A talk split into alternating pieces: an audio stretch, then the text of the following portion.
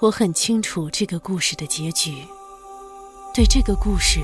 我想的很多很多。我也曾反复思考，这个故事是如何开始的。那是几年前的事，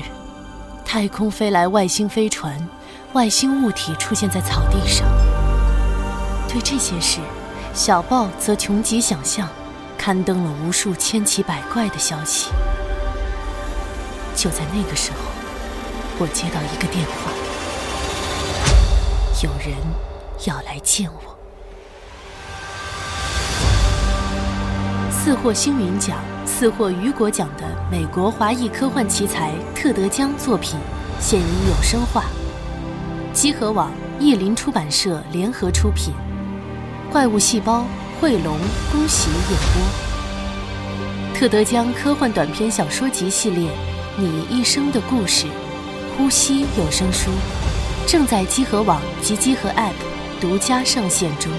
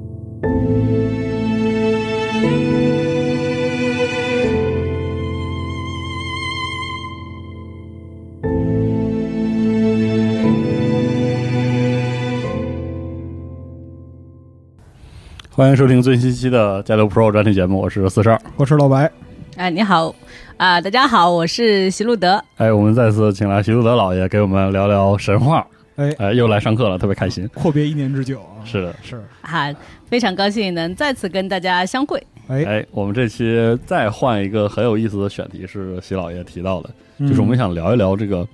神是怎么创造出来的。这个嗯对从神话学的角度来聊，这个神怎么出现，对以及神的出现和更迭在神话过程中的一种表现。是因为就总体来说的话，虽然神话千变万化嘛，但嗯我们很多时候在各族或者说是各种体系的神话里边看到这个神权更迭呀、它总会有一些相似之处。嗯，这个时候就不禁要提问了：这个神它的这个合理性，或者说它强宣称到底是从哪里来的？嗯哎，好呀，啊，为什么会想到这个话题呢？其实可能这个也是大家，呃，尤其是神话爱好者小伙伴们在接触希腊神话的时候，嗯比较津津乐道，就是耳熟能详的一个段落。是的，就是说啊，宙斯的爷爷被他宙斯的爸爸推翻了，对，然后之后呢，宙斯的爸爸又被宙斯自己推翻了。看上去好像这种三代目的这种神奇呃更迭的话呢，好像在希腊神话里面，实际上的话呢，在其他一些国度里面，好像有比较频繁的出现。嗯是的那可能有些人，其实曾经有一个小伙伴问我这样一个问题：是不是类似的这种啊、神权更替都是三代哦，然后，然后说 no，图样图森破，其实两代也有，三代也有，四代也有，n 代也有。但是这个神权的这个交叠是一种共性哈，是的是的很多是的神话中都有。对，因为其实很多时候神权的这种交叠的话，其实跟地上王权的一个更打是有关系的，更迭是有关系的。嗯，所以的话呢，我觉得就是我们今天可以先从比较大家。比较轻松的这个希腊神话里面的这个角度切入，然后跟大家稍微展开讲一下，大概是就是它的一个起源啦、原型是吧？哎，对原型，或者说跟它有一些啊、呃就相似之处，然后可能其实你可以认为希腊神话的这一段是对它附近两个民族神话的一个奇怪的 OOC 嗯哦哦，啊，感觉宗教或者是神话都有这个特点。啊，对对对，反正我觉得这关故事还蛮有意思的。那先让我们从比较简单的那个就是希腊神话这部分开始吧。嗯，那为了大家更好的就是嗯直接理解的话呢，我看能先不从啊乌拉诺斯开始讲起，嗯就先从那个宇宙开始大概讲一下。哎，希腊神话 的、啊、希腊神话的宇宙开始呃啊，对，稍微有点远了。其实今天我曾经想过，哎，我要不要讲创造众神的一百零一种方法？那也就是说，我现在或者去呃创造宇宙的一百零一种方法，先从宇宙开始讲起。但是想了想，哎呀，这个太远了，是嗯，所以就稍微就是带过一下就好了。那么大家可能很多小伙伴都知道，那么大概在创世之初的话呢，只有一片混沌。嗯这个是啊、呃被神谱之中称为混沌巨人卡俄斯。那也不知道过了多久之后的话呢，从混沌里面诞生了一批最原始的神。那么其中的话呢，就是里面就会有，比方说像啊、呃大地女神啊，不应该是说原始的那个大地女神盖亚，然后还有像一些呃，比方说那个黑夜之神啊，然后像那个白昼之神，或者是说其他的一些那种原始的那些神灵。哦，那么在这些原始的神灵的话里面，他们自己的话又相互的繁衍，可能产生了第一代的那种，嗯，我觉得应严该格意义上的神或者说称之为呃哲学意义上的神吧。啊，哦对，因为其实从呃神话的角度来说的话，最早出现的神或者先民崇拜的神的话，可能很多其实是自然神、哦，嗯就是自然现象，自然现，象的一些神。那么到了比较啊、呃就是人类文明发展到一定的程度，他开始去想说啊，那么我们是怎么来的？嗯我们的这些神又是怎么来的？有些抽象概念的哎神就对出现了，嗯那这样时候的话呢，就开始出现了一些抽象概念的神。嗯那其实希腊神话里面这一段也不例外，嗯很多时候的话呢，它可能是些哲学概念上的神，嗯，所以的话呢，像那些呃尼克斯啦，或者是像那个呃一些就是白昼和黑夜之间那个厄瑞布洛斯那样的一些就是。幽冥之神吧，嗯，呃，或者说塔尔塔罗斯这些那个幽呃幽门地狱的神，嗯它这其就实已经有带点概念性，对这些的话，你会看到它其实有点概念性质的，嗯走向抽象，因为尼克斯是夜神嘛，就对是对白对天黑夜就对只是很简单的意象，哪怕是在后世的一些那种呃经典的那些希腊文本里面，像一些史诗里面会提到说啊，黑夜女神尼克斯怎样怎样，嗯但是其实那个只是也一直可能一句话，并没有说一些特别个人的一种啊拟人化的一些特点。嗯呃，或者是说一些神的形式什么的，嗯所以毕竟他们还是一些抽象概念的一些神。哎那么其中的话呢，其实大地女神盖亚特别它具象，它特别的具象，因为它其实可能就是，啊、早期印欧人概念里面那个大地女神的这样的一个啊、化身。嗯，所以的话呢，其实它在世界各地里面都有类似的那些对应的神，嗯嗯比方说在印度神话里面，以就早期的印度吠陀神话里面也有。那么，其实东南亚神话里面有类似的，嗯那，就是土地母神、大地母对神这啊对对样的对形对象。。然后在那个大地母神这个概念的话，在呃西亚那一带特别的多。嗯啊，这个展开讲 还是就没完了，我们收回来是吧先先收回来，收回来的话呢，就是啊、盖亚的话呢，先是产生了自己的儿子天神乌拉诺斯。其实你会这里会比较有意思，你会看到是先是有大地，嗯，然然后才是才有有天空，然后才有天空。哦，然后这个天空的话呢，它有一点点像那个就是呃埃及神话里面的天，只不过呢，埃及神话里面的话呢，天空是一位女神，嗯大地呢是一位男神。嗯，但是呢，就是到了希腊神话里面，反过来这两个反了过来，哦哦，所以乌拉诺斯对应的意象是天，对，哦天空它就是类似于我们看到的那些苍穹，然后呢，在神话描述里面，它可能是一个特别巨大的巨人，嗯，他的脚趾可能就是在大地的一边，然后哦就是手指在另一边，然后拱起来的这个身体就是就天形空成了苍穹。嗯然后它身上的话呢，会有一些星星闪耀的，这些星星的话呢，也是一些原始的一些呃神奇。不过也有人说呢，星星是那个呃西风之神和那个彩虹女神所。呃，和和黎门黎明女神所生下的一些孩子，哦那呃，天神呢和啊接下去的桥段的话，可能很多人已经是知道了，嗯，就啊大呃，家喜闻乐见的大家喜闻乐走入见的了神话早期的哎，这早个，期神话的这个嗯， 呃不可描述阶 段，哎这这这不可描述，不是 我说的。 哦啊嗯，总之而言之的话呢，呃，接下去的话呢，好，众神开始产生了。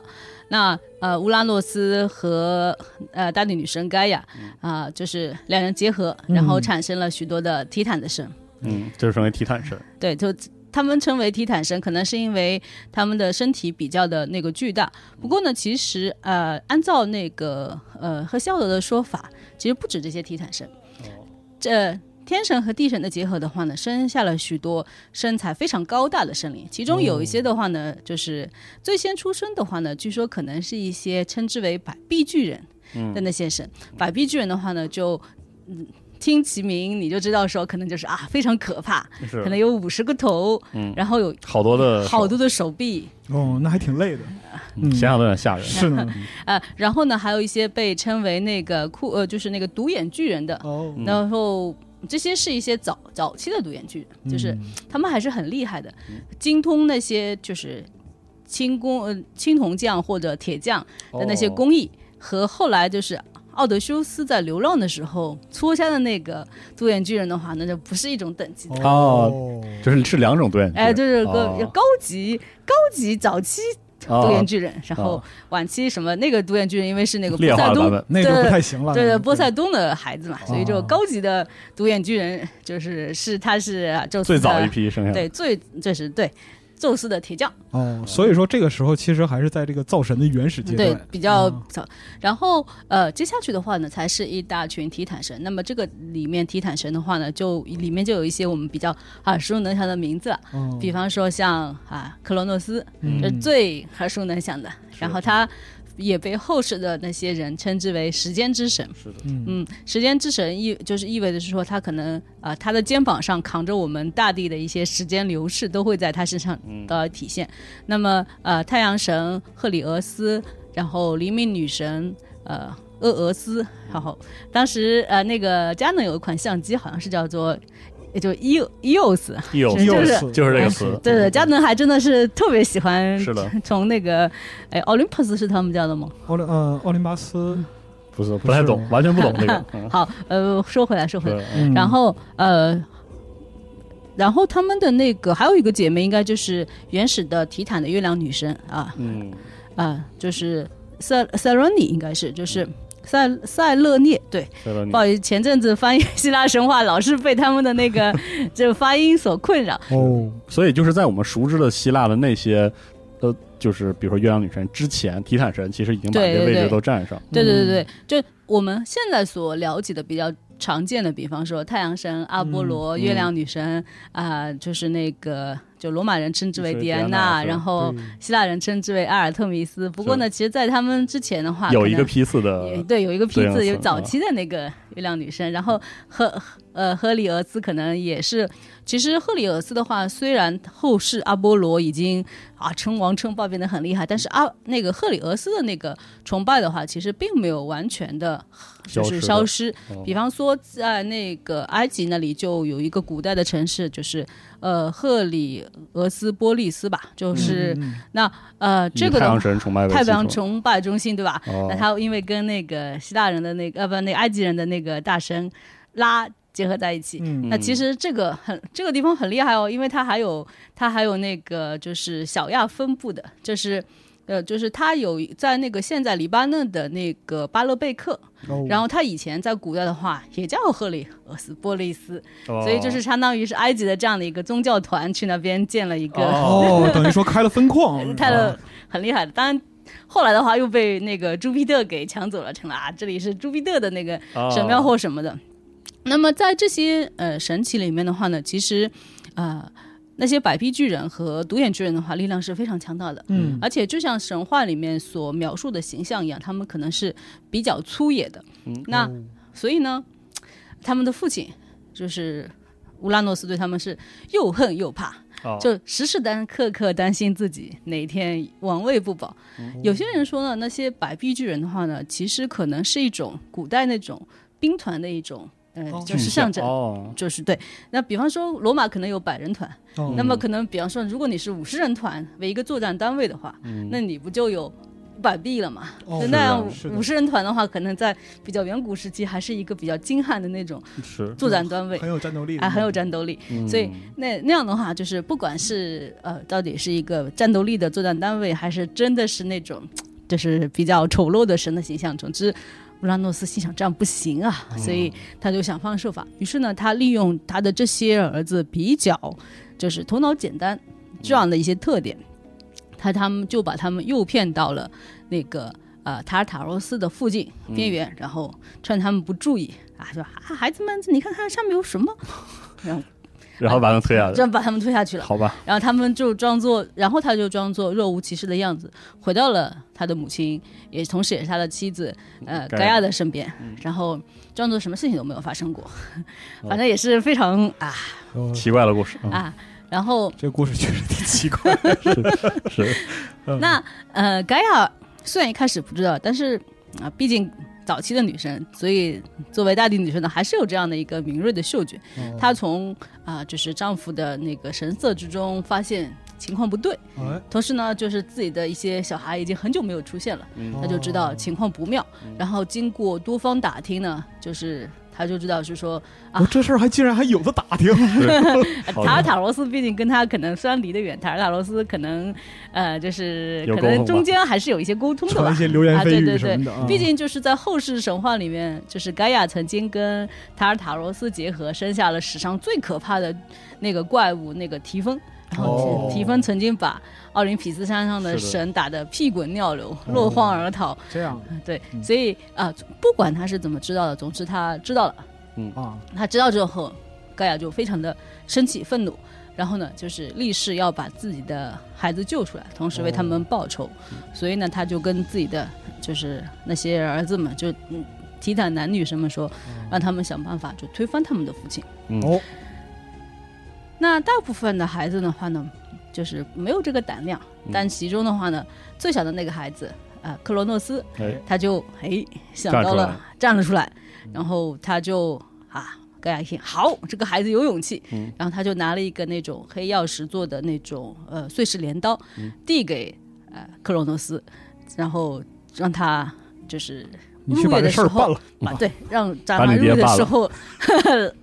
然后就于是，在入夜时分呢，当啊、乌拉诺斯回到家里面，来到盖亚身边的时候呢，就呃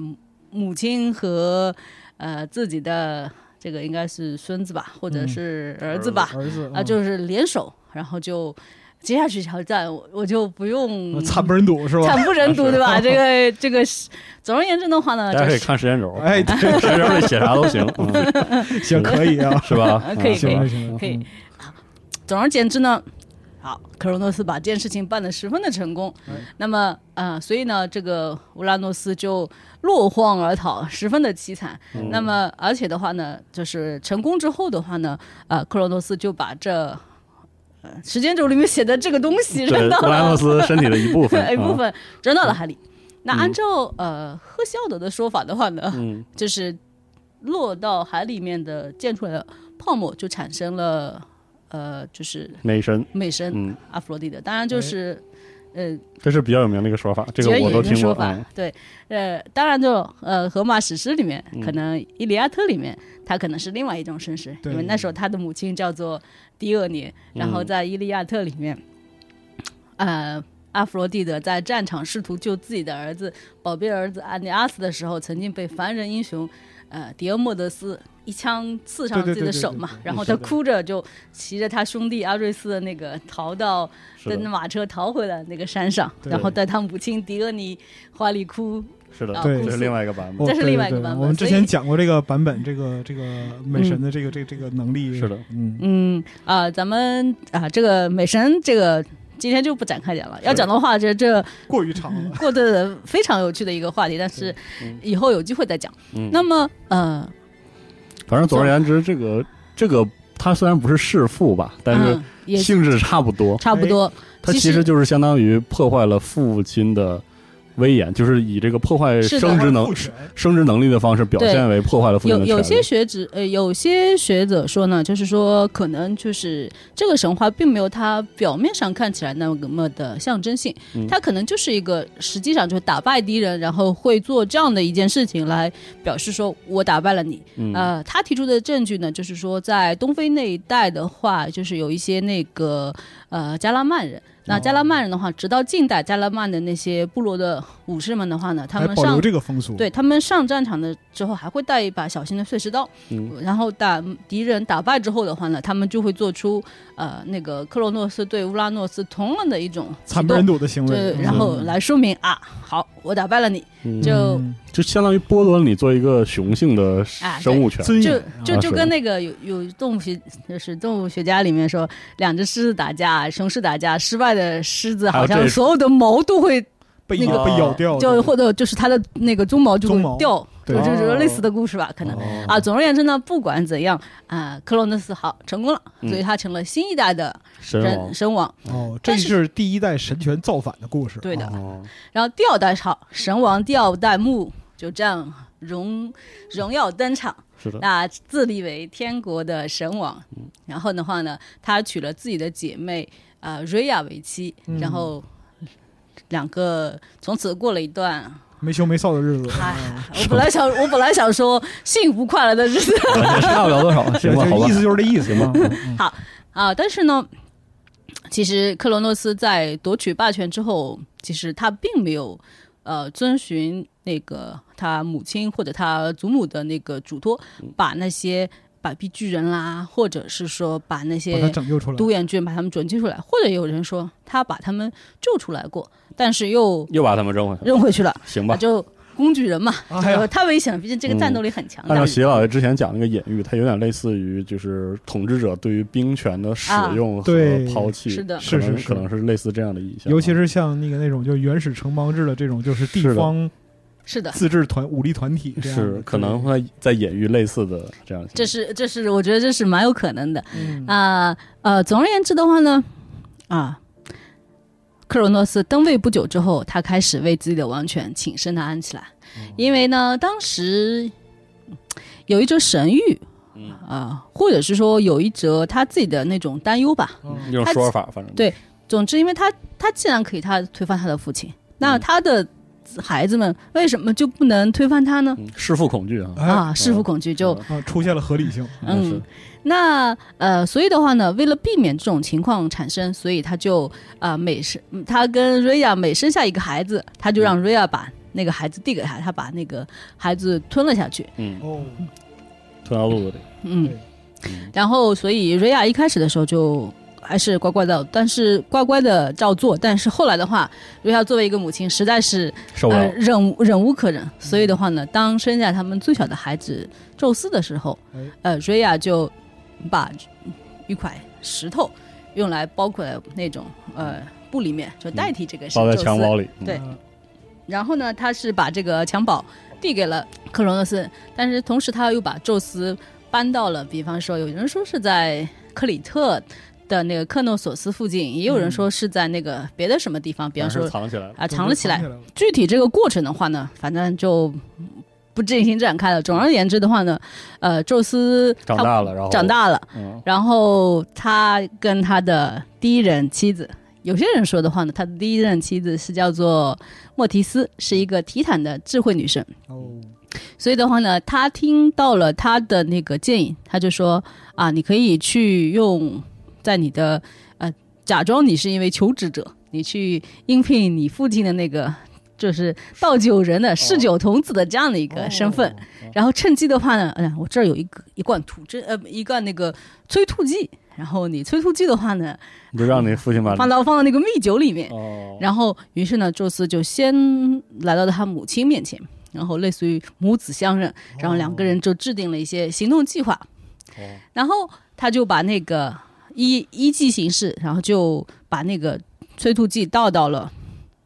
那个酒酒里里面，嗯然后就孩子们就一个个被吐了出来。嗯，哦，正因为这个缘故的话呢，有些时候你看，最开始的时候，宙斯是最小的孩子，嗯，但是因为他的那些兄弟姐妹们后来被一个个又吐了出嗯来，嗯哦然后那时候宙斯已经是大人了，最长的孩子，这也是为什么在《伊利亚特》里面，哦宙斯自称是说波塞冬我是你 哥，哦类似于这种，就是因为这个缘故因为毕竟他们的父亲是实践之神嘛，啊，对对哦对，他其时实间时间轴逆转了一下，对他之前就是他的那些兄弟，相当于被相当于被时间吞噬了，对对，被啊拖到那个哦啊负的那种，然后现在又负到那个正的那个流向里面，哦，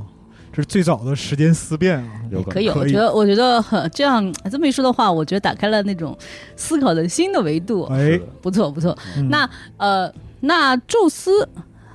他虽然就是成功的把他的兄弟姐妹们给救了出来，但是他的克罗诺斯父亲总归是不肯，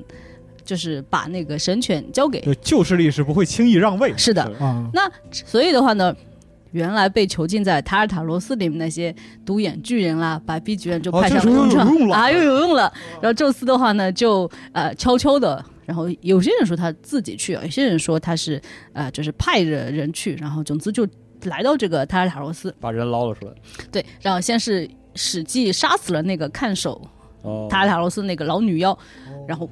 然后就把那些人给捞了出来，哦然后捞了出来之后呢，那些独眼巨人们是非常手艺精湛的那些、呃那个工匠工匠嗯所以他们就为宙斯打造了那些兄弟三兄弟打造了那种神器。哦宙斯的话呢，就是他的雷霆，嗯然后呃，波塞冬呢就是三叉戟，然后宙呃那个哈迪斯的话呢，就是让人看不到的那个隐身盔。这嗯也就为什么后世哦就是死亡总是就是意想不到突如其来的来临，就是因为他有那个看不见嗯让人的看不见的嗯隐身盔。对，那所以的话呢，三兄弟的话呢，就依计行事。先是啊、呃就是哈迪斯带上隐身盔，悄悄地到他父亲身边，但把他父亲的武器偷走。嗯然后波塞冬呢，在那边摇着三叉戟向他挑战，说啊，哎，打呀，什哦么什么的，叫然嚣后啊，叫嚣的，然后分散来他了的，儿子打爹 啊！分散他的注意力。然后这个时候的话呢，就宙斯释放那个万钧雷霆，轰隆把他爹给劈的。然后外焦里嫩，哦，啊， 哎呀，哎呀，好好好，也呃有，当然应该没死吧，但是，诶，不然的话，后来那个克罗诺斯这个神就是怎么怎么存存在的嘛，对吧？？不过呢，就是然后的话呢，呃，也有人说，在那个时候，克罗诺斯其实已经不是提坦神的首领了。嗯，呃，提坦们另推选了那个阿特拉斯，就是那个身材非常高大的巨人，嗯当他们的首领。那宙斯打败他父亲之后，他所对抗的就是以阿特拉斯为首的提坦男神们。神哦，是先打败了父亲，然后和 和提坦神做了战，对，做了决战。打败亲爹只是一个开始，嗯是然什后么？在这个过程中，呃，那些百臂巨人们就发挥了非常大的作用。嗯百臂巨人不，百臂巨人们就拿着这种巨大的石头啊，一块接一块的向提坦们丢了过去，哦然后提坦们被砸的溃不成军，抱头鼠窜，哦然后就反正打赢了，嗯，所以他们反打赢的。有些人说呢，就是说这些提坦也好，然后那个呃克罗诺斯也好，就是被关到了那个 塔尔塔罗斯。嗯，又关回去了。万古呃，反正就呃也不是关回去，原来关的是那个，百臂巨人嗯，现在的话换了那个狱狱提坦卒、神啊，囚犯和狱卒就换了一个位置嘛总。之然后总之是肯定得关点什么，关点什么，然后嗯那现在看守他们的人可能就是百臂巨人了。哦我感觉百臂巨人好像这样的话也没有好到哪里去啊，只是是说原来关在里面，现在在旁边看着他 们，也出不来，反正 也出不来啊。嗯，然后，那么呃，只有阿特拉斯的话呢，他被呃就惩罚，就是用被他的那个肩和他的头顶着那个嗯苍天，嗯所以所以阿特拉斯耸耸肩是吗？啊太。就会发生 地震。对对，就是就是这么来的。所以那个哎经典的地图的形象，其实就是对对阿对特对，拉斯扛着，是的，一个是的球，体就是它的来源就是来自这里。嗯哎然后的话呢，另外一种说法的话呢是，啊、这些提坦神或者克罗诺斯并没有被关到幽冥地狱里面，他们逃了，逃到那个极西之处，也反正就类似于有可能西班牙啦，如果按地理学来说，对、希腊人说极遥远的西方，那就是西班牙或者不列颠什么的、嗯这种地方。那么总总而言之，他们再也没有办法东山再起了。哦，没想到希腊神希腊神话还能如鹰，呃哎呀， 是的，反正开启了我们熟悉的那个光辉灿烂，然后穷奢对极的欲，是这的个横不着调的希腊王，希腊神的王，所以说，就是在我们了解的这个就是宙斯嗯主导的这个神话阶段之前，其实已经有过两次这种就对是神权更迭的过程。是的，嗯那呃，也有人说的话呢，就是罗马人的话，他说啊，这个被打败的呃那个克罗诺斯并没有关到那个地里，也没有逃去更远的西方，嗯他是逃到了罗马。哦，好，哦，然后在罗马神话里面的话呢，呃，他们称他为萨杜恩，嗯呃，就也就是我们现在土星的话，就是以他的那个，Saturn，对，就是以他的名字呃来的。嗯你呃，之前的话不是有部神话叫 Tent 嘛？嗯，那里面有不是有一位那个人，他就自称反派，自称为 Saturn。那这个 Saturn 的话，其实就是那个 Saturn，因为他是时间之神，他其实也哦对应了那个克罗诺斯的这个呃能力就是能嗯能力。那么呃，这个萨呃萨杜恩的话呢，就他在罗马，反正跟当地的鲁莽王，总之好像呃是大家相处的还比较平和。然后在这里面的萨杜恩的话，就成了一个农神，然后传授给罗马人一些耕种的技术。啊，哦，后来的话呢，啊，总之过了一段非常平和的黄金时间，然后他这属于就下岗再就业，这是对嗯下岗的就业，然后他就消失了。然后为了纪念他，呃，然后就产生了那个农神节。农神节的话没呢，想到呃，啊农神其实是这位神，嗯对农神节里面的话，罗马人会用一种非常啊、呃像今天有点像狂欢节的这种形式来庆祝它。据说在这个农神节的过程中的话呢，就是会有一些呃人扮演类似于就是一日的一日王，嗯然后尽情的纵情作乐，然后呃，直到最后的话呢，可能过完这农神节之后，他就会被呃就是杀死祭神。呃嗯哦，据说的话呢，这位神呃这个人物的话，也是后世那个小丑的一个最早的一个最早的一个神话原型。哦，嗯哇，还有这样的习俗，对，呃这个是第一次知道，这这个罗马人如此的知道，是啊，嗯，好可以强，嗯，嗯，当然就是说，他从小丑往后延伸的话呢，其实是经过了一些呃，就是意大利十六世纪的一些那种喜剧、哑剧的一嗯些嗯嗯嗯演变。嗯但是里面的话，就是说，比方说那个意大利喜剧里面的那个哈里奎恩，就是最早的话来自于这个农神节的这样的一个形象。嗯那么哦呃DC 漫画那个哈利奎恩自杀呃那个哈里奎因，哦它就就是是取这自个于这位。哦，所以你看，这个哦跟古老的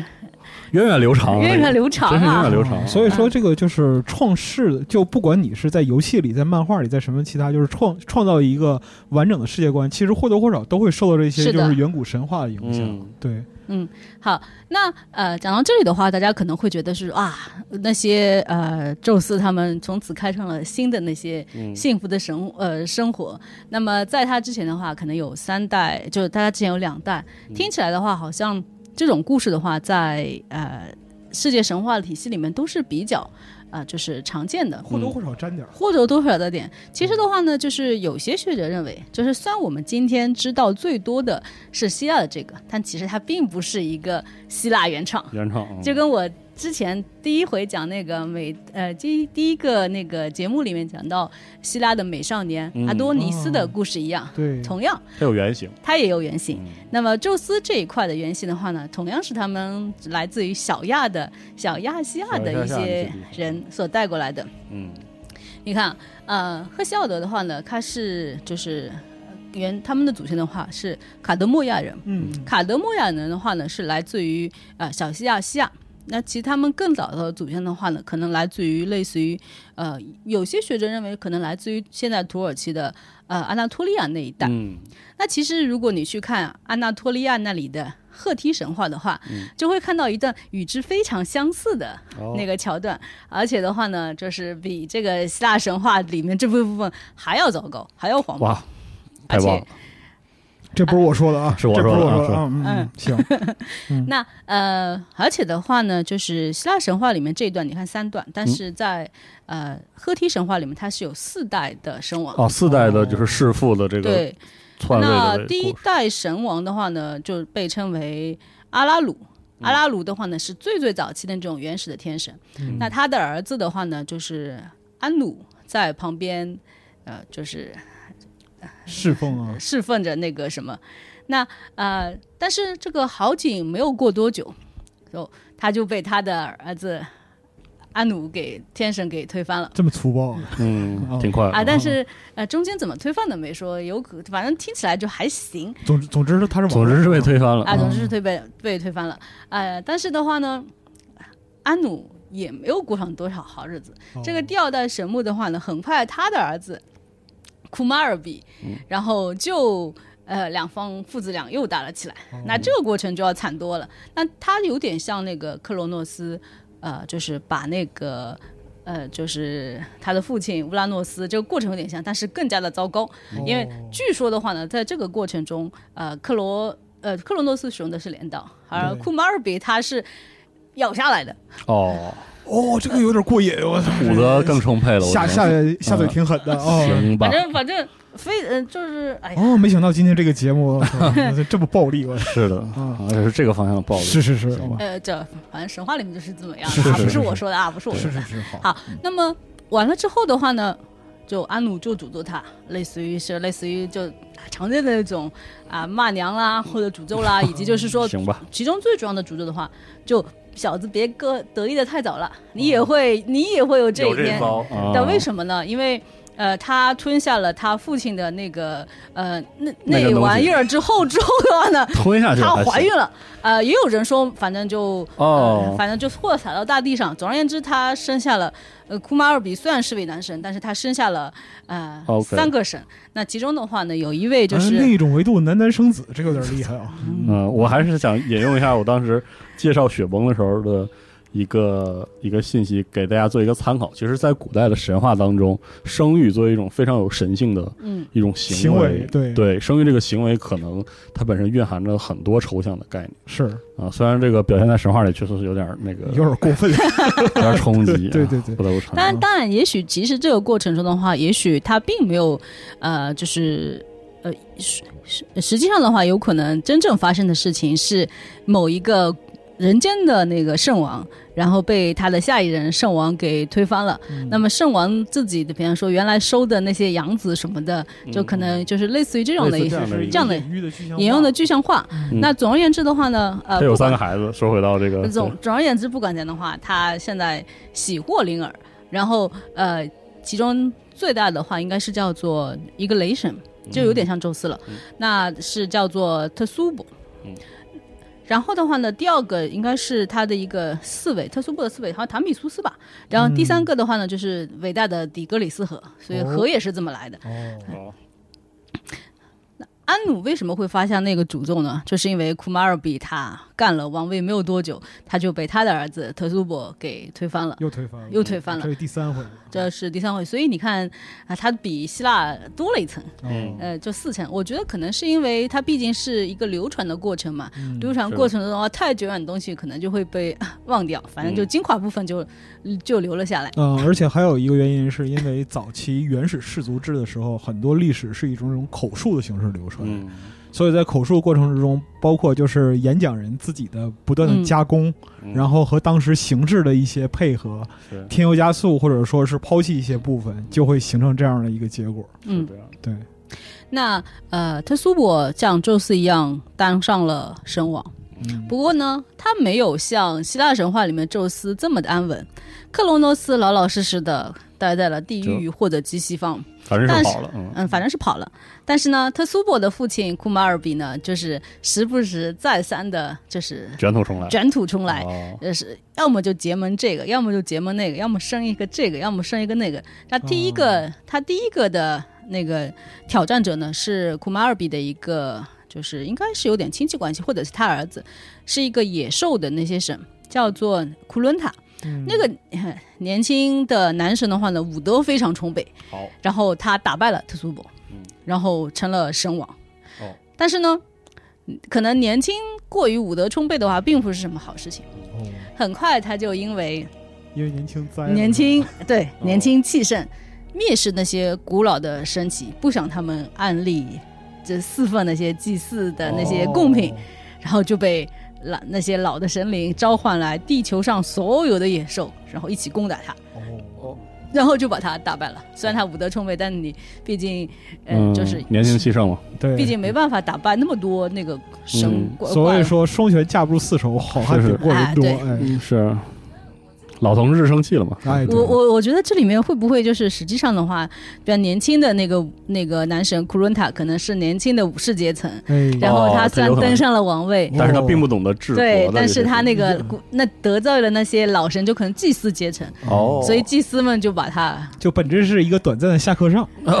是把啊他读走推翻了了，是吧读走了，读走了。嗯，啊！所以他刚才刚才那位神他也啊他 Round 在 one 他他已经就是走向对历史舞对，台下了。对，还还好，round one 结束，然后 round two，库库马尔比的那个一个儿子嗯被称为银的半神，这个银的话就是就就银子嘛，就是金银珠宝那啊个也银。那啊哦，那据说的话呢，这位男神是库马尔比跟一个人间女神也有人说是凡人的一个山海的孩子，所以他是一个半神半。神哦，半神的话呢，他经常被人嘲讽说他是一个没爹的孩子，他所以他非常的生气，所以他就总认他找到了他爹，在他爹的支持下，他打败了特苏 伯，他都他说我又 被又被打败真 了。的来来回回的啊啊，哎，我怎么觉得被子名字叫赢呢？是不是说这一次是被那个钱金钱的力量给打有败可了？能呃嗯有这可能会有这层寓意啊，武德对不行就氪金啊，是啊，对不过氪金好像氪多了也没用，所以是过了一阵子，嗯他这个又被哎对年年轻的男神又被打败了。哦，年轻人不行啊，这是个啊然后所以的话呢，呃库马尔比也有同样的感想，所以这次的话呢，Round 三呢，他就不再找年轻男生了，他找了一条年轻的海蛇，哦年轻的海蛇。这个逻辑变化有点快啊，我觉 对得啊是这个海蛇的话呢，是一个就是类似于海洋里面的大怪，哦然后。呃，战斗力很强，反正我觉得可能他们说海蛇，如果你把它美化一下，也许可以上上升到那个龙的级别。哦，总而言之呢，这个龙就打上门来了，哦，然后啊，特苏伯眼看就要被打败了，这个时候的话特苏波也不怎么着，你是这啊，感觉也不怎么样，是他突然得到了他的妹妹啊、纳乌斯卡的一个支持。哦，哎，不叫纳乌斯卡，好像是萨乌呃萨乌斯卡之类的。嗯他这个过程是这样子的，好像是说呃。眼看他们就要被打败求饶了，所以那个他的他的姐妹就假装说啊，我来欢迎胜利者，然后哦你就啊，我会向你臣服的，但是请先喝下这杯美酒吧。哎，这个这就个这这个样套路啊啊，，这个套路。然后呃，年轻的海蛇毕竟还是年轻啊，虽然又他是败在当年轻上了，哎呀， 所以他就啊，就看到美色当前，然后又有美酒，然后他就啊，太好了，我很快就可以成为神王，他就嗯，干了喝下了那个酒。没想到的话呢，那个酒里面就是放了一些安眠药，好，哦所以呢，那个海蛇的话呢，就类似于是欲睡倒在地，轻松的被特苏伯又杀掉了。好吧好，那他爹也不太行，每次找的这都不不是很可靠。我我觉得应该，我觉得我自己理解，我觉得应该他是他他爹被推翻之后，比方说，假设你是那个呃宙斯，呃就是那个，比方说像换到那个罗马，可能是王政时期的最后一个国王被推翻之后，他会找附近的就一些四联处盟。流窜去对，找嗯然后人找盟友试图打嗯回去。有点像是一个就是政权流动亡政动权荡期的啊一对个对对隐喻这对样对，对是，的，然后呃，但还有 round 四哦还，round 有 four，round 嗯 four 的话呢，这回呃库马尔比这回学乖了，他找了一个年轻的那个石头巨人，嗯哎呀，三句不离年轻，这个这个不太行。 哎，这那个真的啊很年轻，因啊，为真他的是、很年轻。啊，对，因为他就呃，这个石头怪的话呢，他是站在一个就顶天的巨人的那个肩膀上。哦，那你看，在希腊神话里面有一个顶天的背负苍天的巨人阿特拉斯，那么在嗯赫赫梯梯神神话里面也有，那很难不让人联想到，咦，希腊神话这个似乎是有一些的有一点赫梯渊源，嗯嗯，那在这个赫梯神话里面的话呢，这个背负苍天的一个巨人，啊、他又聋又哑，什么都听不到，所以呢，他忍耐力也比较比较强，所以呢，库马尔比就利用这个机会，放了一个那种非常大的巨人。叫做乌米库里的这样的一个巨人，他把放他放在那个肩膀上，嗯，悲天巨人的肩膀上，呃，只要短短的十五天还是十五年时间，他就从海底嗖长的迅速的长起来，嗯迅速长起来。所以为什么说他很十五那岁是那是蛮年轻，是很年轻嗯，嗯嗯很快就可以长到那个苍天之上了？所哦以、啊，这个眼看他苏伯的王权非常的危险，嗯但是呢，这个时候的话呢，古马尔比的老的盟友埃阿，你看这个埃阿的话呢是。呃，美斯欧布达米亚神话里面，就巴比伦神话里面的那个埃阿，就是智嗯慧与淡水之神，哦他可能真的是跟呃赫梯人有一些联盟的关系，所以所以借过来借呃借过来，或者就也许在赫梯神话里面，就是赫梯是一个很大的帝国嘛，嗯嗯在他帝国里面，呃，胡里安人，然后赫那美索不达米亚人、埃及人，大家都混在有一起混杂混在在一一起起，嗯所以为了帝国的昌盛，为了就引入其他对民族的神了有一种这个乱入多元宇宙的意思啊。是就跟那个后世的罗马人一样，只不过的话呢，罗马人是说请对方的神来到罗马你来城你，来这对样的然后呢，赫梯人的话呢是说 OK 的，我会在我的神系里面给你的神一个位置，哦你可以继续崇拜他，但是你要承呃那个承认我的主神是那个就是特苏伯，是我们的共同主神，哦嗯所以他这样通过这种方式来中央汲取神权，嗯应该 so far so good，反正至少觉得还行，啊就还行行，还 过还得去行，还过得去，因为毕嗯竟赫梯的那个历史还是比较悠久的，嗯，所以的话呢，呃，阿雅也出现在了这个。这个故事里嗯面故事里面。哎那这个艾亚的话呢，他原来是跟呃库马尔比是盟友。嗯那在库马尔比呃就被他儿子打败之后的话呢，他就和年轻的特苏伯成了盟友。哦，所以的话呢，当他看到库马尔比连奥接三的攻打。这个挑战特苏伯，所以他阿亚觉得这样不行啊，啊，我的那个王权，我的利益就会受到严重的干扰。哦，所以为了世界的和平，为了我能够更好的 发财，我，挺身而出哎 啊所以我就挺身而出。他就告诉了特苏伯说，有这么一个奇怪的怪物，你要小心，嗯，不然的话你就会被打败。你可能是那可能是你爹安排给你的，对嗯，所以的话呢，啊，特苏伯就闻言大惊，然后就。赶快冲到了那个啊、背负苍天的巨人旁边，然后发现哇，果然这个形势已经眼看就要不可收拾了。哦，所以呢，他就拿了那种就是青铜的那种这种呃斧头，以及或者是那种榔头这些东西、啊，锤子之类的，就把他那个库米乌里的脚给乌里库米的这样的一个石巨人脚给弄瘸了，哦嗯所以他成了一个瘸腿的石头怪物，下再手也也怪狠哦呢，好嗯嗯怪物再也没有办法就是对危害四方啊，反正所以呢，至少在赫梯神话里面，宙斯呃或者说呃应该说特苏伯他的那个王权是非常稳固的。也稳固，嗯，嗯，这也是经历了几代的波折，这样，对对对，嗯只不过就是说他的好景也没有多长。赫梯的话，应该是才公元十七、十八世纪的时候就是繁荣兴盛的。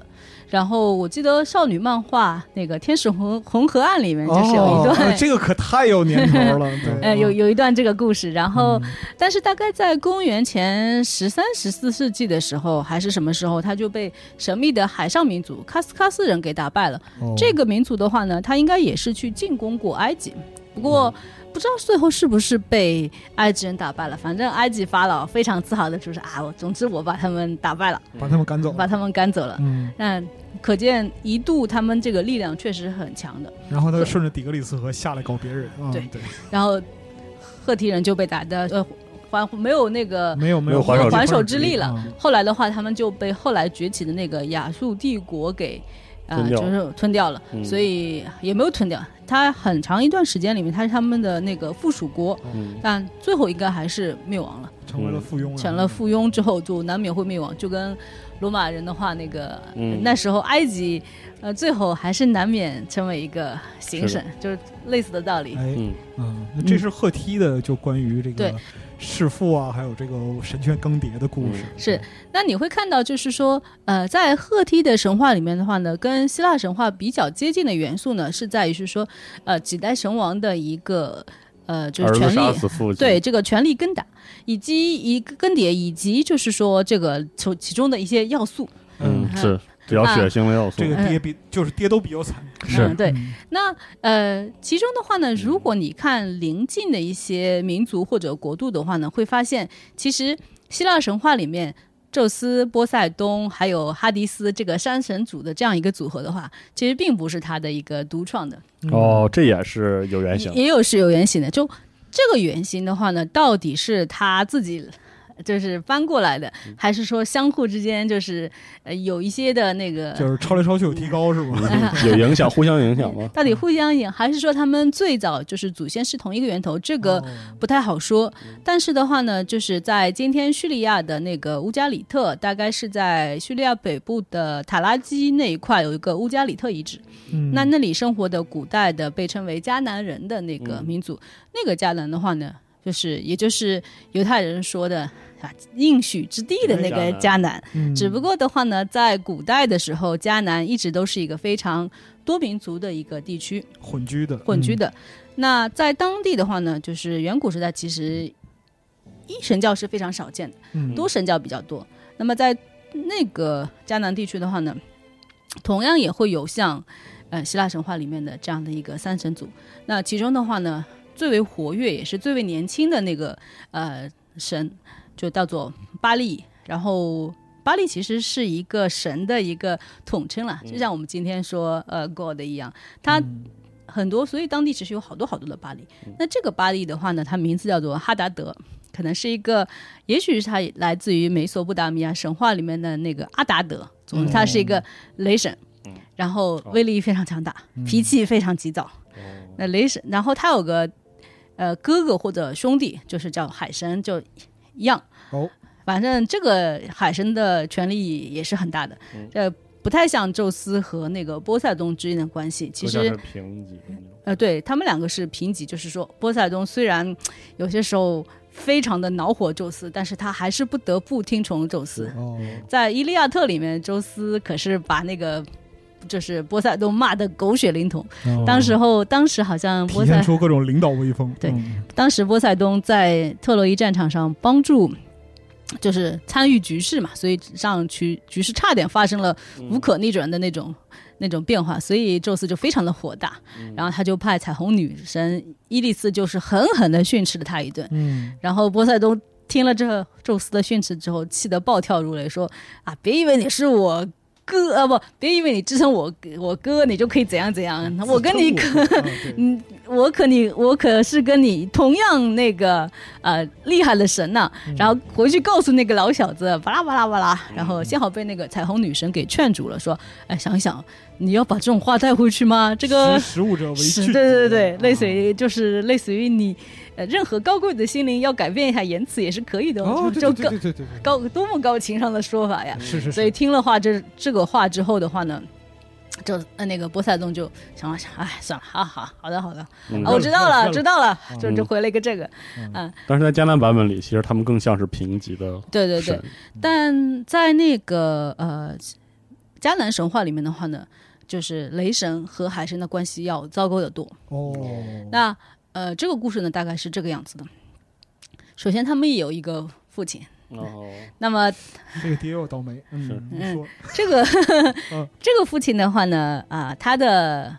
命运还可以，哦没有像刚才讲的那两位那两群父亲那么的惨淡。哦，那这位神的话呢，称之为厄勒，嗯他也是，其实他也是一个那个，就是神神王的一个总称，嗯就有点像，可能奥古斯都是皇帝，然后凯撒是父皇帝一样，哦明白了啊，厄勒是那种神王，然后巴利可能是类似于次等呃次神王，诸如此类的，嗯，啊儿皇帝那个儿皇帝嗯哎就就是类似于 God 和 Lord 之间的哦这这样的一个区别。嗯那这个厄勒的话呢，它在神话里面其实比较少出现，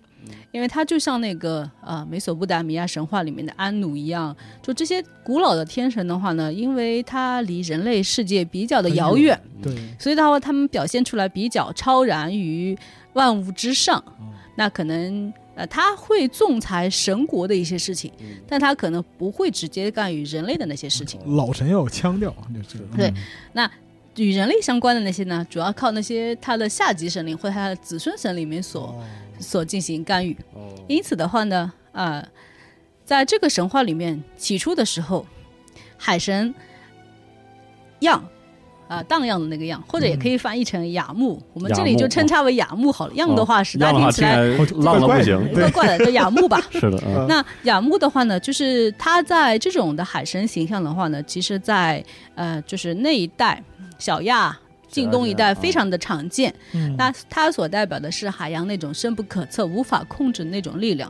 也有可能呢，它其实是一种海神，就是说海上民族、海上商业民族，或者是说在海上称称之为海民的那些人的一个主神。嗯它非常强大。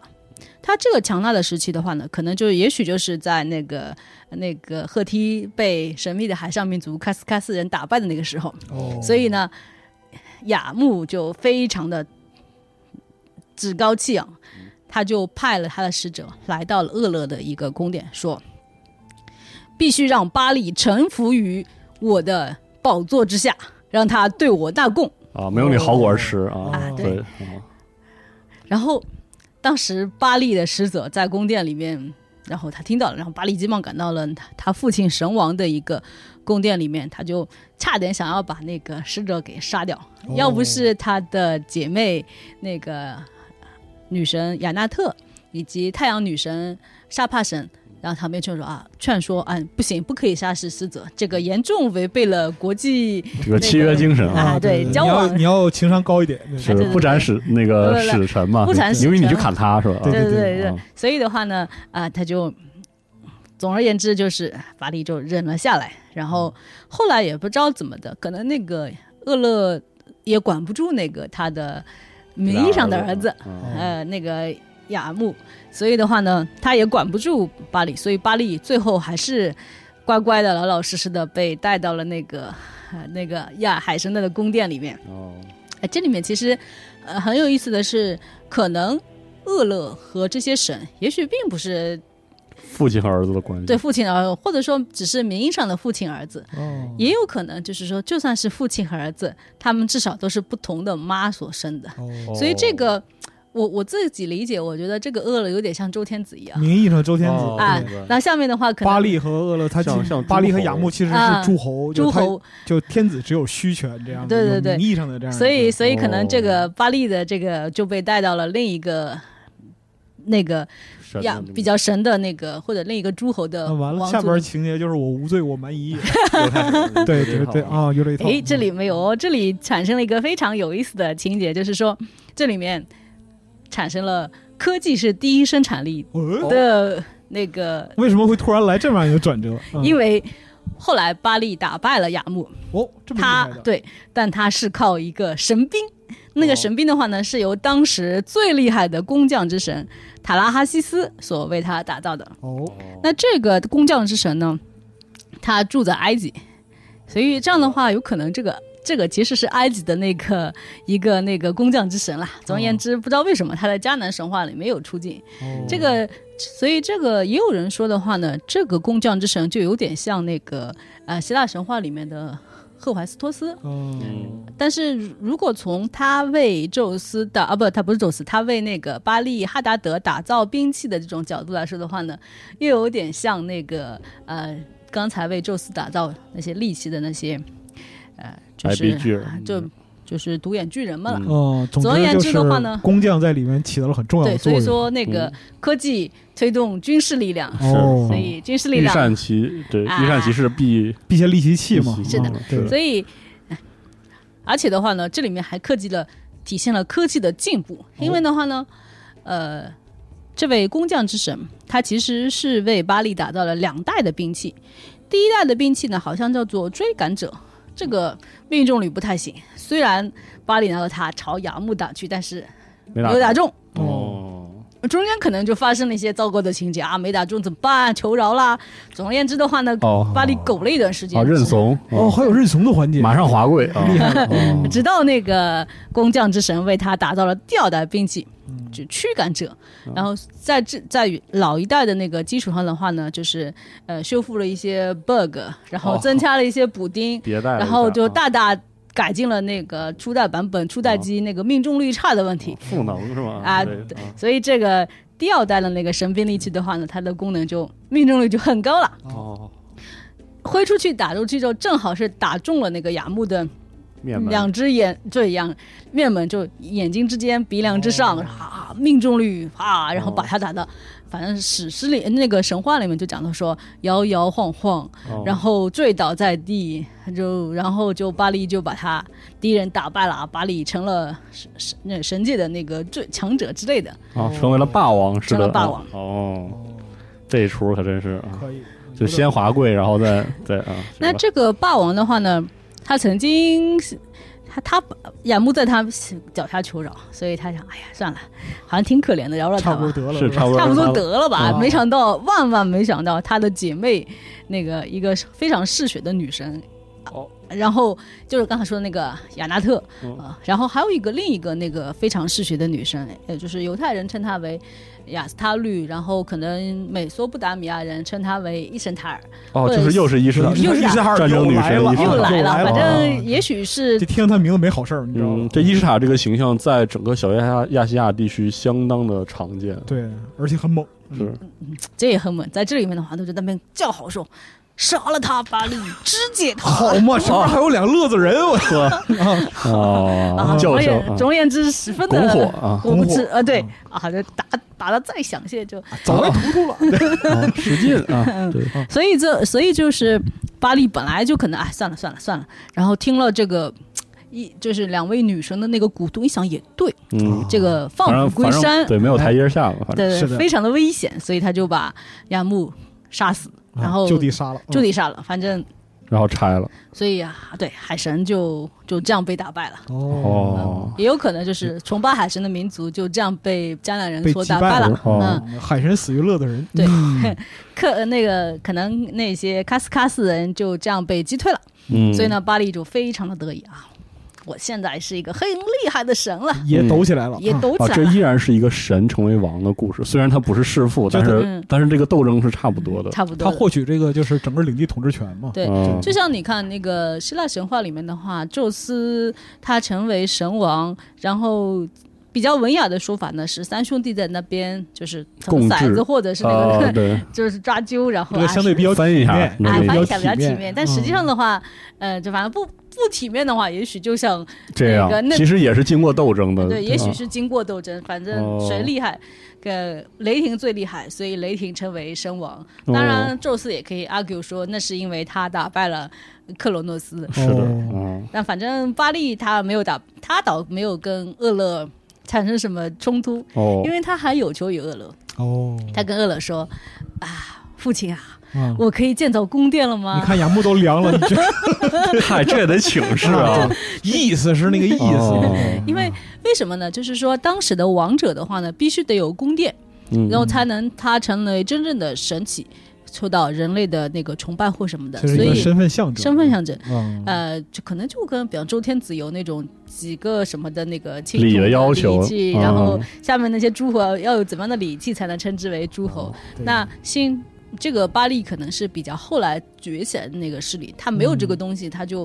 没有要那种请示这个天神，是啊，那天神的话呢，说乐乐说啊，这个的话呢，呃、我不能呃。我想了想，我还是去问那个我老婆吧，还问你妈 吧。哦，开始走那个这个行政踢皮球的路线，嗯对对对然后那个雅舍拉那个女神，雅舍拉呢，在当地的神话体系里面的话呢，是厄勒的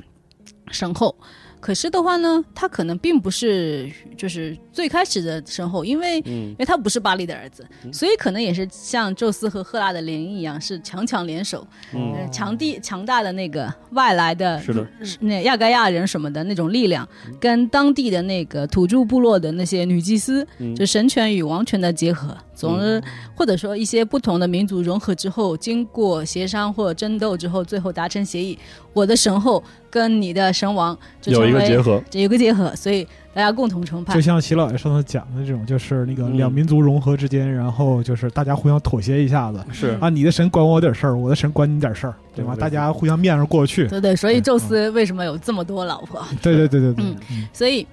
那这个雅舍拉女神的话呢，呃，巴利觉得，哎呀，非常的不妙啊。是，因为这一雅问舍就没有那个啥，对，因为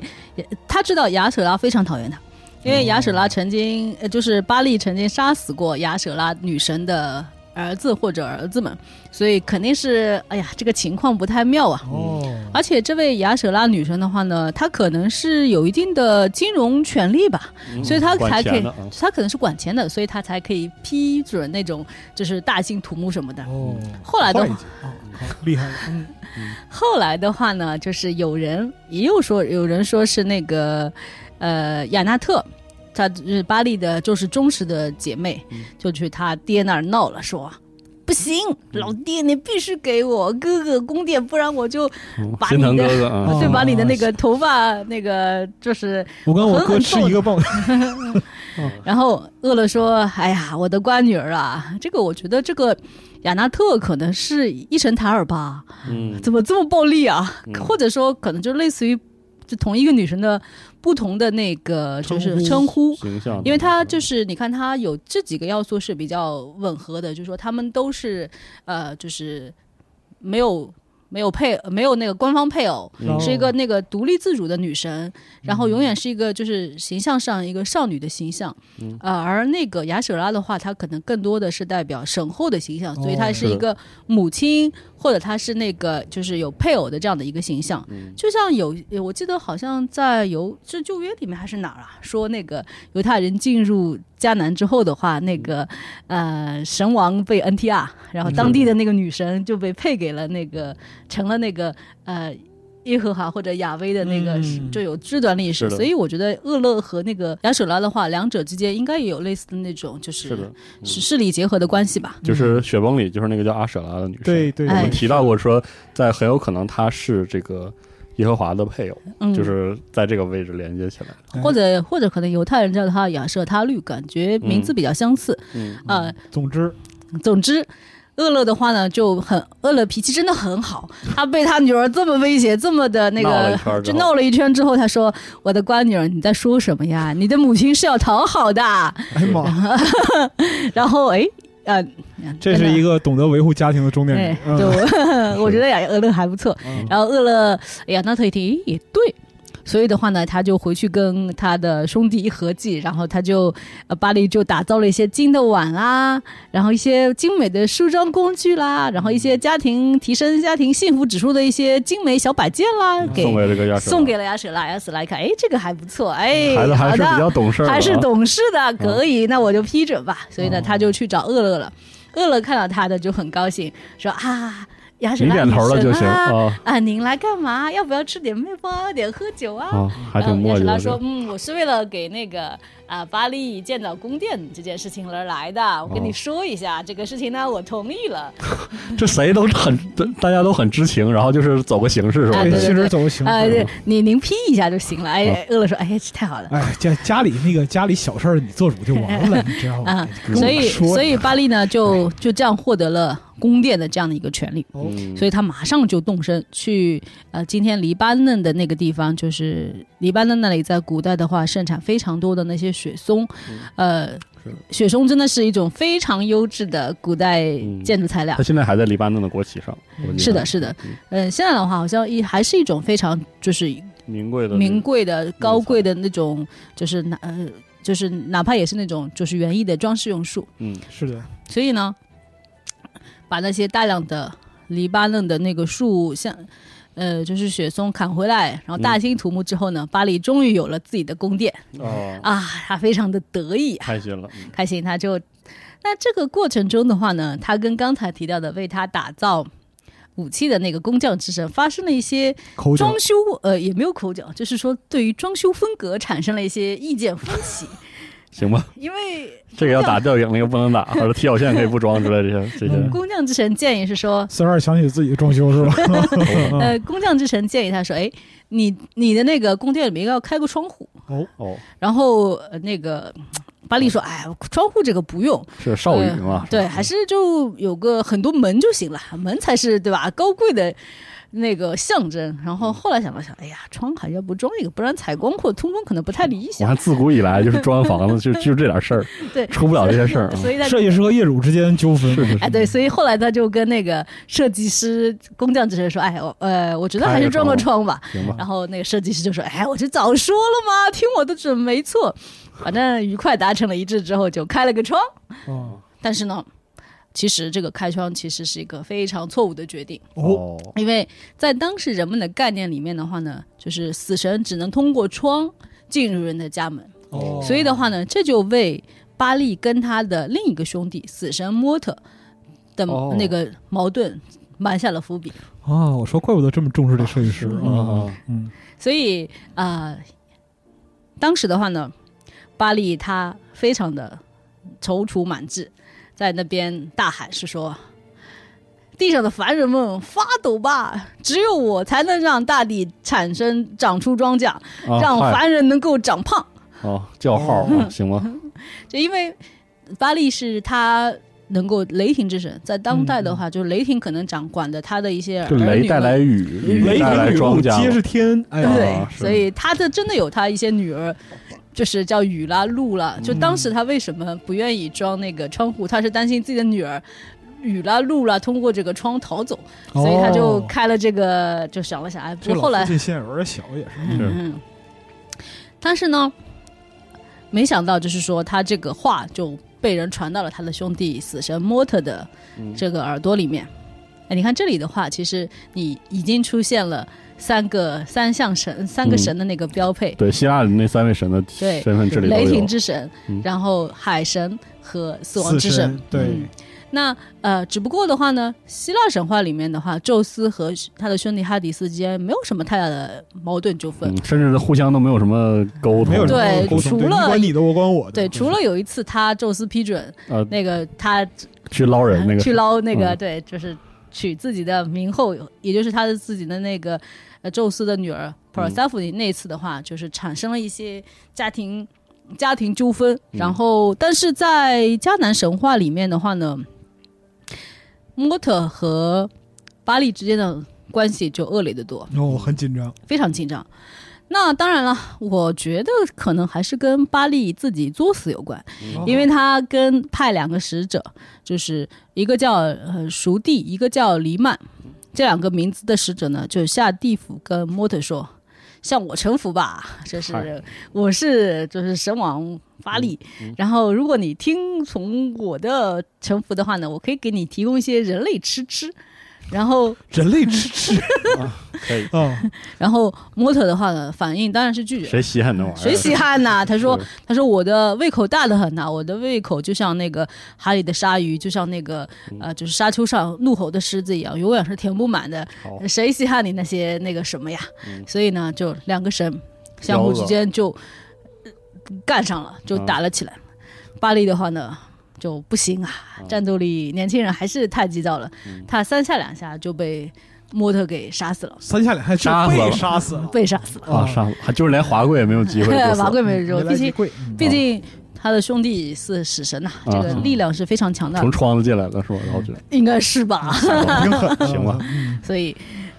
啊，巴黎死了啊，人们就。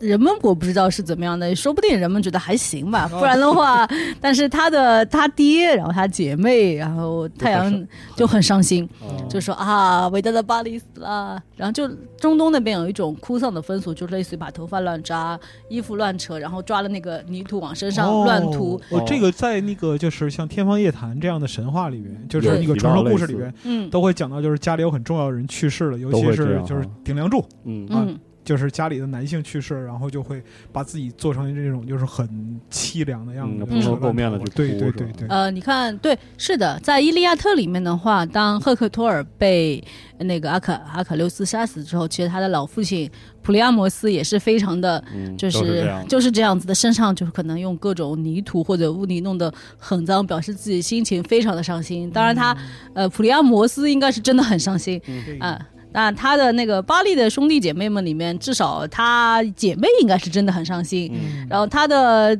呃呃老名义上的老爹或真实的老爹厄勒可能也很伤心，嗯其他神是不是真的伤心就不好说那了。不好总说，中间人没有什么总总总就没有真总心话啊嗯。啊，对，总监总大家都表现得非常伤心的样子、啊，伟大的巴黎死了，大家大嗯哀悼雨水雨水再也不能那个什么啦什么啦什么什么什么，嗯庄稼也不长了，是吧？这些庄稼也不长了。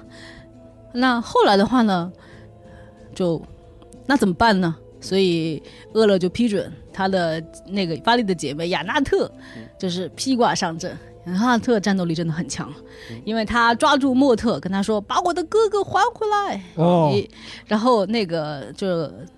史诗里面称他掐着为，脖子，请称他为那个就是黑社君主回答说：“呃，你先把雅纳特， 你在说什么呀？”啊，呃，我把你的那个兄弟吞了，把他咬碎了，吞下肚里面，然后事情就是这样。嗯然后听了这吃话，都吃 了吃对都吃了。哦然后听了这话的话呢，亚纳特就非常的愤怒，他就把那个莫特给三下两三下五除二，是这样说吧？还是哦是差不多呃，就把他那个把他那个莫特给杀掉了，啊，而且还把那个莫特的那个身体就是切成一块一块，嚯哎然后又用那个磨那个那个磨啊，把它那个擀磨面杖成粉，然后又哦像那个羊那个羊羊骨簸箕一样把它扬哦，挫骨扬灰，挫啊骨扬灰，然哦后撒到了地里。诶，令人吃令人吃惊的是，巴利就这样重生了。哦哦，然后，所以大地就又开始了下雨，然后草木又开始长了出来，恢复了自然规恢律，复了自然规律。那死神死了啊死神死了，但呃其实死神死神永生，对对啊吧？我也死神不会永远死去。啊是啊，所以过了一阵子的话呢，呃，就是重生的巴利面前又出现了一只模特，这个可能是老的模特，也可能是新的模特，总之哦好吧还是那个模特。嗯他就说，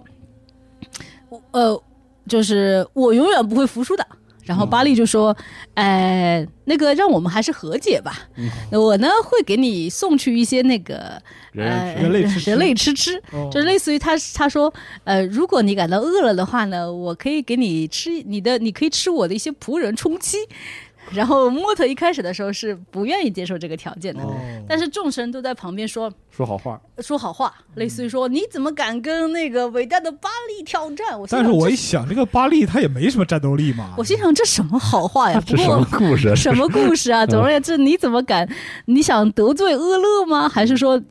不过我觉得，可能莫特是想了想，说：“哎呀，被亚纳特这么个是就每次都来一轮挫挫骨扬灰，这个也不是特别好也不受是不是好事啊，所以哎算了，哎算了算了，所以他就是还是灰溜溜的逃走了。哦从此之后的话呢，就是死神的话只会规律性的造访那个大地，然后给巴利从带来天窗上进来，从上天上进来，然行后吧巴利的话呢又会把他赶走，哦所以但我每次怎么觉得就巴利吃吃软饭吃的好开心的样子？哦嗯 是哎，说到这里，我真的觉得嗯还是女神的战斗力比较强啊。是能能感觉到这是那个时期的神话的一种特点 啊。嗯，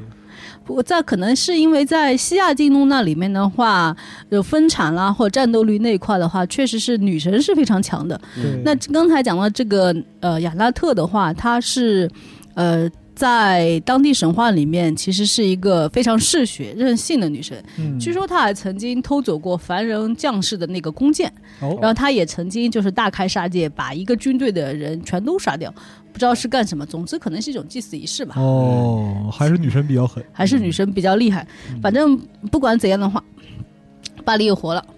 然后的话呢，呃，在每年的那个新年晚会上啊，新年祭祀仪式上，反正就会那那个国王或者祭司长就会读出这一段，哦然后让巴黎那个能够永远幸福的嗯统治天界的雷雷霆，给人间带来雨水。嗯莫特呢，你就老老实实乖乖的，可能哦一定期来了再回去就好了。哦所以就可祈能祷风调雨顺的那哎个意思。可能就是一种，也是一种季节神话或者说农业神话的一种丰产，分产吧。就是说，因为大地庄稼每年都会，就是草木荣枯都会一年来一次的嘛。嗯，啊，不过今天我们的主题不是讲就有多少美少年被收割了，嗯嗯有多少那个草木被更替了，我们还是讲那个是三万三代目的神王。所以讲讲到这里的话，你会看到，就是说希腊神话里面那些关键要素嗯又都其强实了，已经非常齐全了。嗯嗯，那呃，宙斯的担忧的话呢，其实我们以就是，所以我们这里的话就讲回到希腊神话去。宙斯他没有像巴利那么的倒霉，嗯，然后呢，他也没有像特苏伯那样三番两次的受到那个挑战，嗯，日但子是过得很安稳。很安稳。但是呢，他还是有一个就是呃心头的那个就是一根刺啊，有点焦虑啊有，点焦虑，因为呢，呃，曾经有一只神谕，这个神谕呢，有人说是大地母神盖亚说的，也有人说呢是就是普罗米修斯说的。嗯那呃，不管谁说的，总之那个神谕就是说，终有一日，再来一你遍你会有一个孩子，或或者说终有一遍有一个你的孩子里面会有一个会将你打败。哦，所以他这也是为什么他把那个雅典娜的母亲莫提斯给吞了，嗯因为担他担心那个孩子就是，啊、就是这个把自己打败那个对打败那个，嗯这也是为什么他把海洋女神特提斯嫁给了人类国王那个帕留斯，嗯然后也就是那个成了那个特洛伊战争英雄阿卡琉斯的母亲，嗯因为他担心或者说神谕里面说那个能够生下非常强大比自己父亲强大的那个女神就是特提斯，哦，所以的话呢，至少在希腊时代的话呢，表面上好像是比较但是歌舞升平歌舞升平。不过，如果你想想，就是希腊神话的话呢，最后通过了那些文化交融，传到了罗马。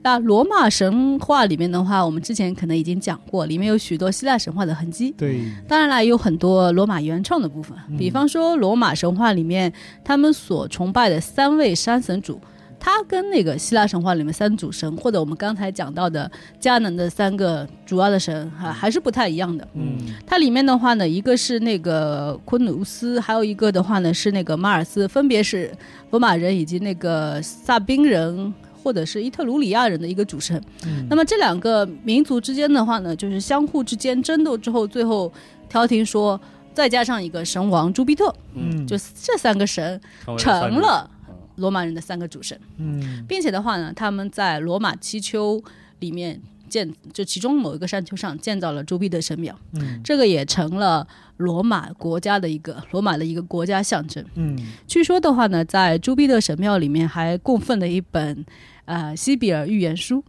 哦。就我们上次曾经讲到过说。西比尔的这个西比尔预言书里面，就其中有一个那个，呃，在迦太基入侵第二次第二次嗯布匿战争的时候，就罗马人快被打得不行的时候，他们就去对，朱庇特祭司就去请请求过神谕，结果就是把那个大女神库珀罗给引了过来。对的，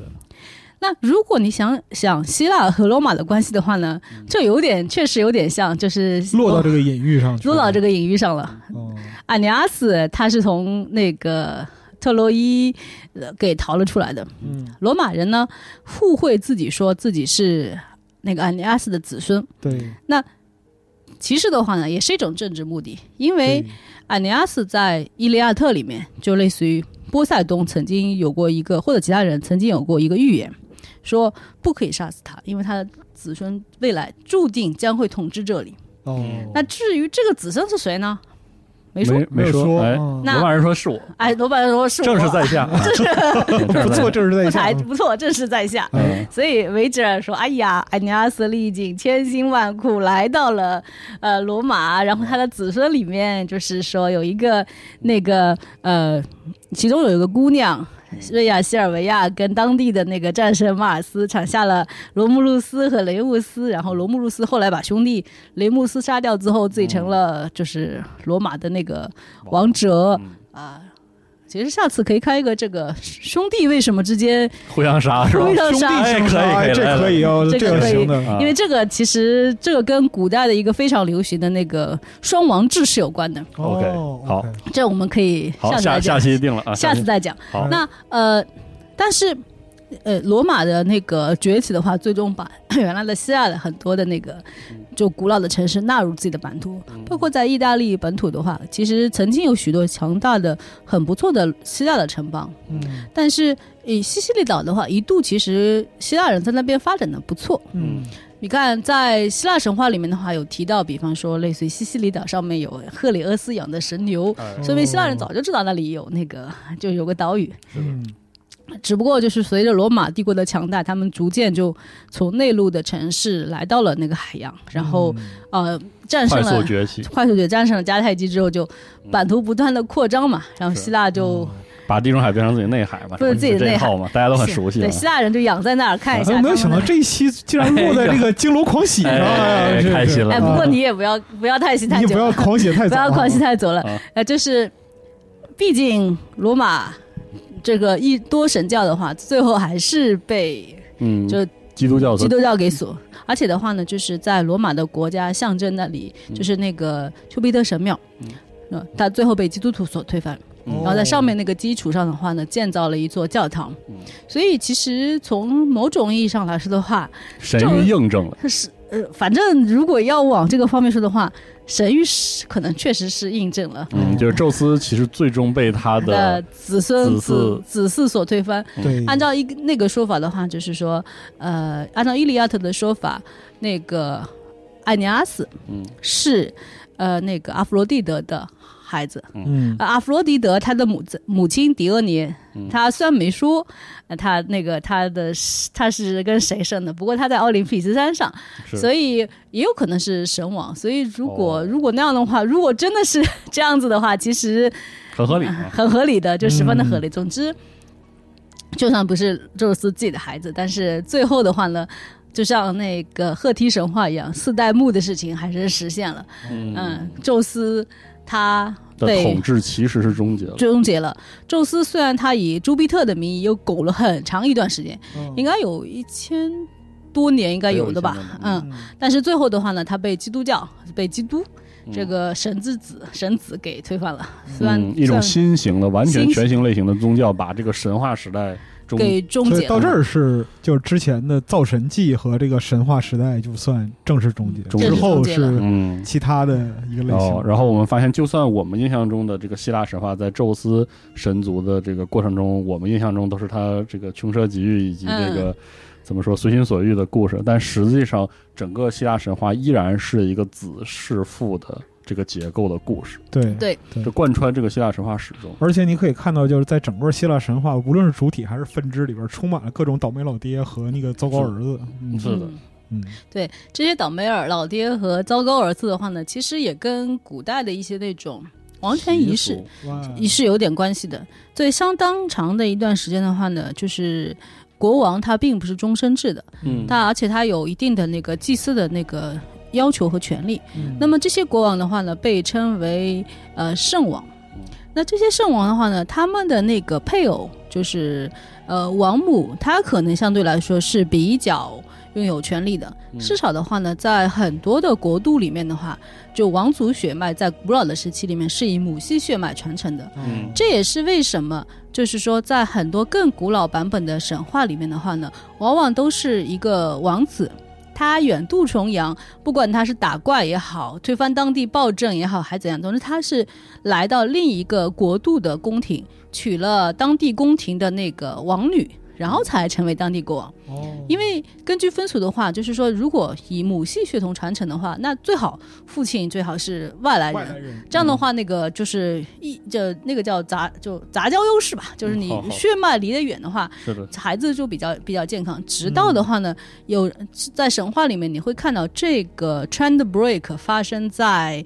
呃奥德修斯身上。那奥哦德修斯的话，他他是把他的老婆佩涅洛普带回了他自己家，结哦，束了有一个明显的意向的转对换啊，就其实当时呃那个佩内洛普的父亲曾经追在他们的马车后面，嗯跟他女儿说：“宝贝女儿啊，你要不要再考虑一下？”哦然后佩内洛普把面纱拉了下来，我一句话不说。哦嗯然后后来，唉，他父亲就叹了口气，啊，算了，就这就样把吧，女儿嫁了出去，就把女儿嫁了出去。所以从此之后的话，其实就是那个就是王女嫁到了那个啊变成了父权为中心的对这种对，其实你看，在特洛伊战争里面的话，就呃莫涅拉俄斯和阿伽门农，他们两个其实他们原来他们的父亲并不是呃就是那个曼西尼或者是斯巴达的国王，嗯莫涅拉俄斯他是跟那个塔廷德瑞瑞俄斯的女儿海伦结婚之后才成为斯巴达的王的，嗯而阿伽门农他是把那个他的老婆克里克吕涅莫泰拉这名字太长了。是就是她的前夫坦塔罗斯杀掉之后，然后才成为曼西尼的国王。嗯就这里边有一个很明显的这个母系传承的这样一是个的脉络，嗯这也是为什么，就是最后他被他老婆杀掉了，因为嗯他曾经杀掉他的老婆的前夫，又把他老婆的第一个孩子，就还是宝还是个小婴儿的时那个孩子的话，呃杀死，所以。他的老婆非常恨他，再加上他后来又把他的女儿那个伊菲格涅亚拿去献祭，是又说要带着凯撒德拉回来做平妻，我觉得这个哦只是这把他这哦，这是标准意义的人渣，啊对，对，只是把他杀死，我觉得已经还蛮客气了。所以在那个其实父权的更迭还并不稳定的阶段，孩子杀死父亲其实是某种相当常见是的王权更迭的方式。你可以理解为他是新一任的圣王，嗯他呃杀死老一任的圣王。那么这个杀死的话呢，其实未必是那种父杀子的关父嗣子的关系，可能更多是说老的神王退休，他是要以一种被献祭给神哦这样的一个过程，然后荣归幕后。嗯哦，因此的话呢，所以神话要赋予这个过程一定的正当性啊。对那因此的话呢，其实你可能是子推翻，就是新的，因为以老的国王也不见得肯乖乖退位啊，所嗯以所以就是也是为什么就是说，可能很多时候呃就是。最后，那个老老的国王就这样嗯惨遭不幸，而新的国王如果是和平统治的话，那他必须娶他老国王的那个女儿。你看，就是在呃俄狄浦斯那个故事里面的话，嗯对吧？他是最大典型，他是怎么成为当地国王的，嗯，对啊吧？是的，是虽然他说就是赋予他正战，他是因为他破解了那个斯斯芬克斯的那个谜团，谜但他必须他得跟老王后结婚，他才行啊。嗯，所以这也是产生了那个悲剧的根源哎，包括那个就是很多时候双王制，嗯呃，为什么就是说一个其中一个王会被另一个王杀死，就像罗姆路斯杀死雷姆斯一样，因为一个兄弟他就是用来被献祭的，哦，就是哦就是这个一直在神话中一直有这样的痕迹，贝是氏的兄弟是一个传统，是的好吧？嗯所以它也流传到后世的话呢，很多童话里面的话，呃，就是你看格林童话或者简明天童话里面，还会往往保是留那这种对公呃嗯没有那个伤亡那么血呃伤亡那种那么血腥啊，但是就是会有一个王子，然后他跨过高山呃嗯大海，然后老远的宫廷求助公主。其实他本质上可能没那么浪漫，因为他必须这么做，哦，他才能够这成是为有，这是在包括西方世界是有历史嗯源流对，的，包括后来中世纪的这个长子继承制哦嗯，都有这登根有这个个源流。哎呦，那个就席老爷讲，今天讲了一个多小时，我操，我想起来就是那个之前我们讲这个托卡尔丘克，嗯，他是啊对，就是那个上一次得诺贝尔奖那个波嗯兰女作家，她讲说所有现代的故事都是神话的延伸。嗯，其实能感觉到，就是这种神话中的一些故事结构，虽然在当时人讲它有很它有很多的这个非世俗的意义，但其实它也是对很多世俗关系的一种解释，现世的一个嗯解释，而这种对解释可以说影响这个世界相当深远，哎，对一直到现在，一直到现在我们的呃，在我们现在的 A C G 文化里面，嗯在更加那些遥远的那些童话里面。嗯，那比方说，为什么最小的公主可能是最受王子青睐，或者是说你会看到刚才宙斯他其实是最小的儿子，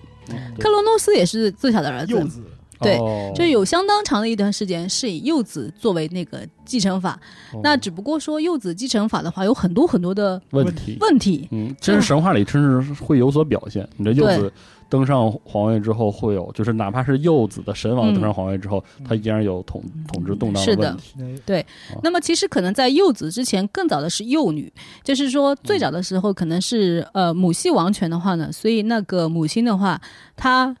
之前的那些女儿可能会外嫁，哦那么最小的女儿的话是用来招呃，就是按现在的说法招赘，然后继承那个招一个外族王子，哦延延续自己所在的续自己所在的那个王族血脉。哦这也也是为什么很多童话里面都说最小的公主最漂亮，包括那个在丘比特的恋爱故事里面，嗯她那个对普赛克也是最小的女儿。原来这其实都哦是有现实的那个呃实际的那个人间实践。哦嗯，太有意思了。是嗯好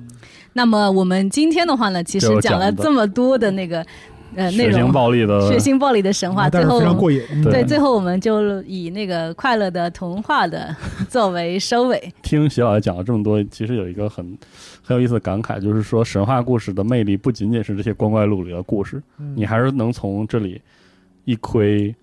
这个当时历史上人类文明演进的时候的诸多的习俗。对，你可以找到很多就是可能过去不知其来源的嗯这样一些现象的这个根本。是的，嗯嗯对包括我刚才听你们讲血崩里面的是那些，我觉得对哎呦，真的能真的能合得上来，就真的是很一有切的故一切的故事都是神话延续是。对，包括刚才那个《信条》那个电影里面那个萨杜恩，哦，是的确实原来对有这么一个是的源头嗯在，非常有对感觉趣学到了很多。希望就是席老爷能以后够再精多心讲啊。精心之准前备说了双王制这个啊，对这个兄弟相残这个事儿，下次我们就安排上日程。下次讲讲这个兄弟互杀的这个是故觉事。得神话真是太有意思了。对，好好的，好的，那感谢徐老爷，也感谢各位听到现在，我们下期再见，下期再见好，。下期再见，拜拜拜。